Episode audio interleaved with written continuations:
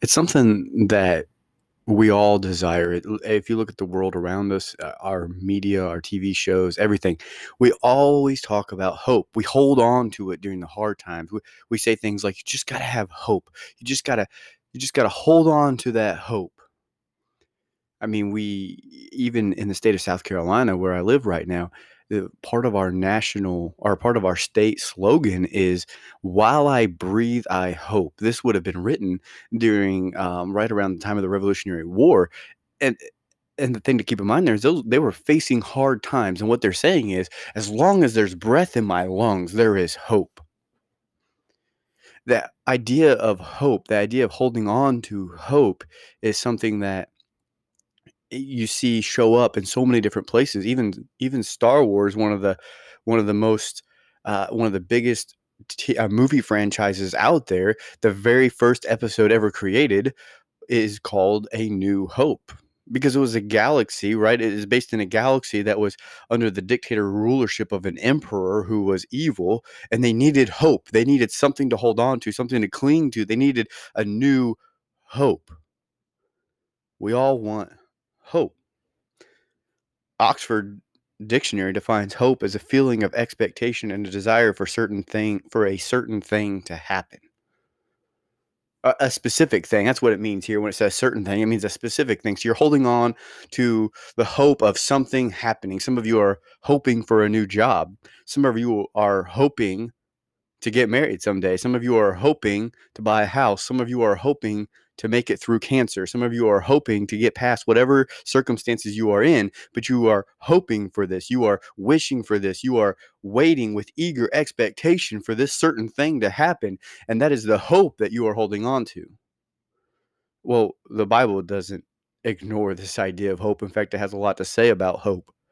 And here in 1 Peter chapter 1, verse 3, it says, "Blessed be the God and Father of our Lord Jesus Christ. According to his great mercy, he has caused us to be born again to a living hope through the resurrection of Jesus Christ from the dead." He's talking about a living hope. And see, that's what separates the hope that we have as Christians apart from all other hope out there. This isn't hope like wishful thinking. It's not, I hope we get to go to the ice cream shop today. I hope it doesn't rain today. It's not that kind of hope. This is a hope based in certainty. That is why it's called a living hope. It is a hope that is based on the resurrection of Jesus Christ. Oxford, that definition I read, but I find it funny because if you read it one way, it says a feeling of expectation and desire for a certain thing to happen. Well, and what that definition is saying, a certain thing to happen, it's saying a specific thing. A specific thing. It's using that word certain very loosely, but the reality is, for a Christian, we have a living hope that is certain. It is 100% certain to happen. We hold on to it. And it is the resurrection of Jesus Christ from the dead. But the living hope that we have, right? It says that he has caused us to be born again to a living hope through the resurrection of Jesus Christ from the dead, and to an inheritance that is imperishable, undefiled, and unfading, kept in heaven for you, who by God's power are being guarded through faith for salvation, ready to be revealed in the last time. We have an inheritance that is imperishable, undefiled, and unfading. It is an eternal inheritance. It is one that is going to last forever. And it's all based on the hope that we have in Jesus Christ. And we are being kept by God's power, right? Guarded through faith for salvation, ready to be revealed in the last time. The hope that we have is that we will see him face to face one day. This hope is important. This hope that we have is something that we need to hold on to, because in verse 6 it says, "In this you rejoice." So we rejoice in this hope.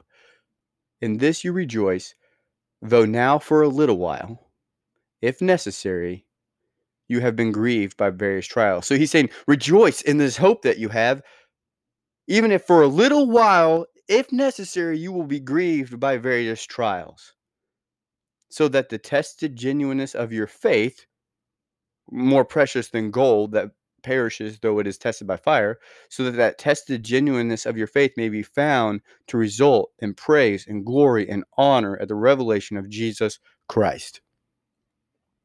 The reason it's important to hold on to this hope is because our faith is going to be tested through trials, through various trials. It's a similar wording to what James says when he says, count it all joy, brothers, when you fall into trials of various kinds. The thing is that we are all going to go through hard times, and our faith is going to be tested. The genuineness of our faith is going to be tested.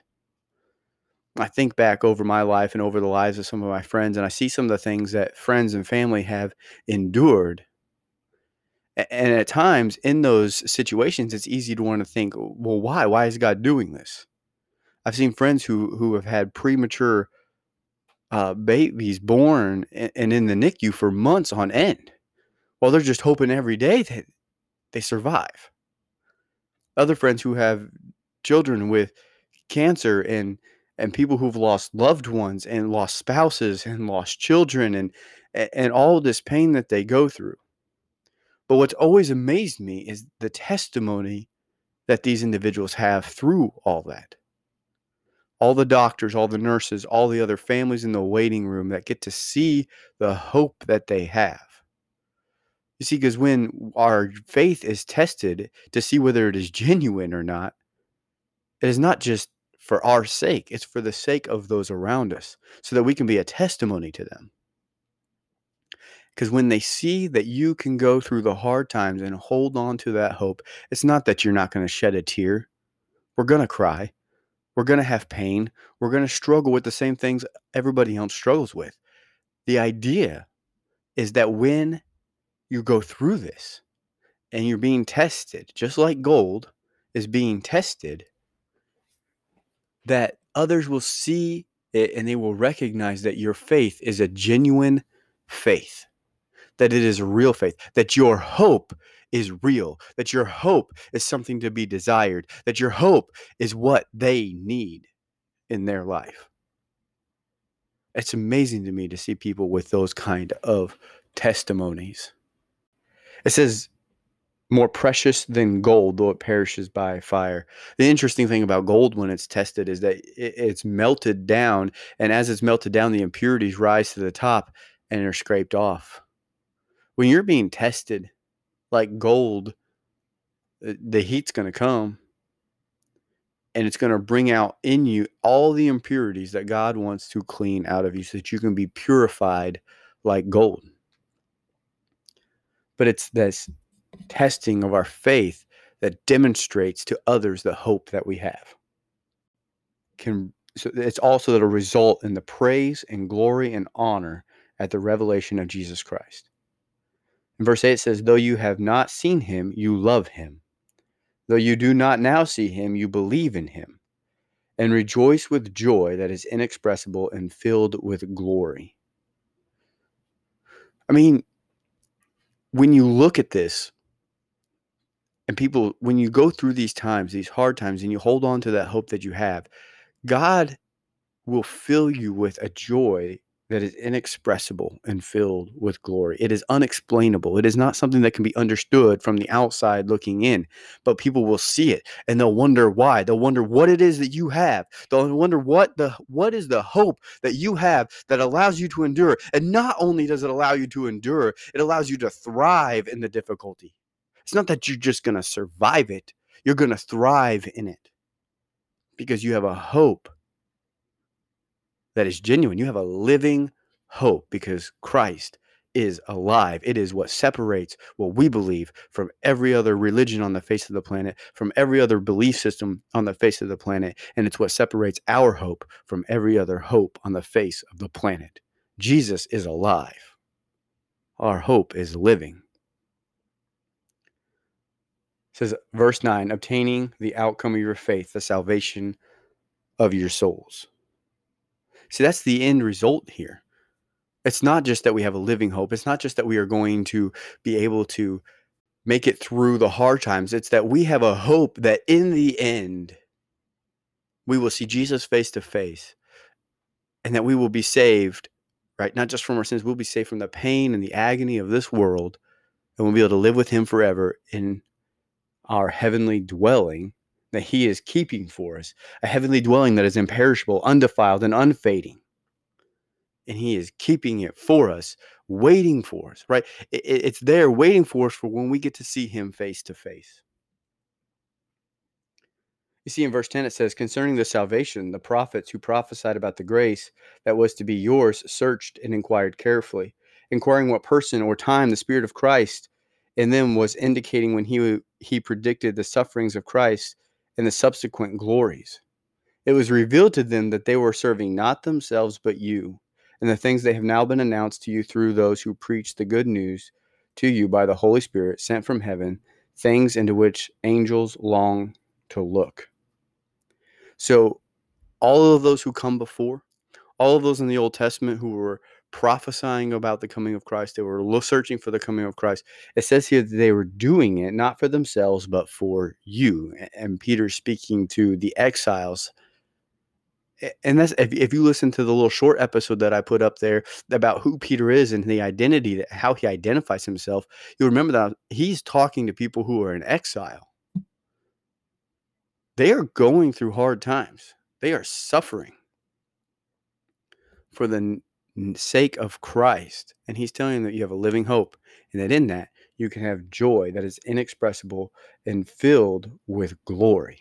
So next time that you are going through a hard time, I mean, the reality is that we are going to go through hard times. If you're not going through one now, you're going to go through one, or you might just be coming out of one.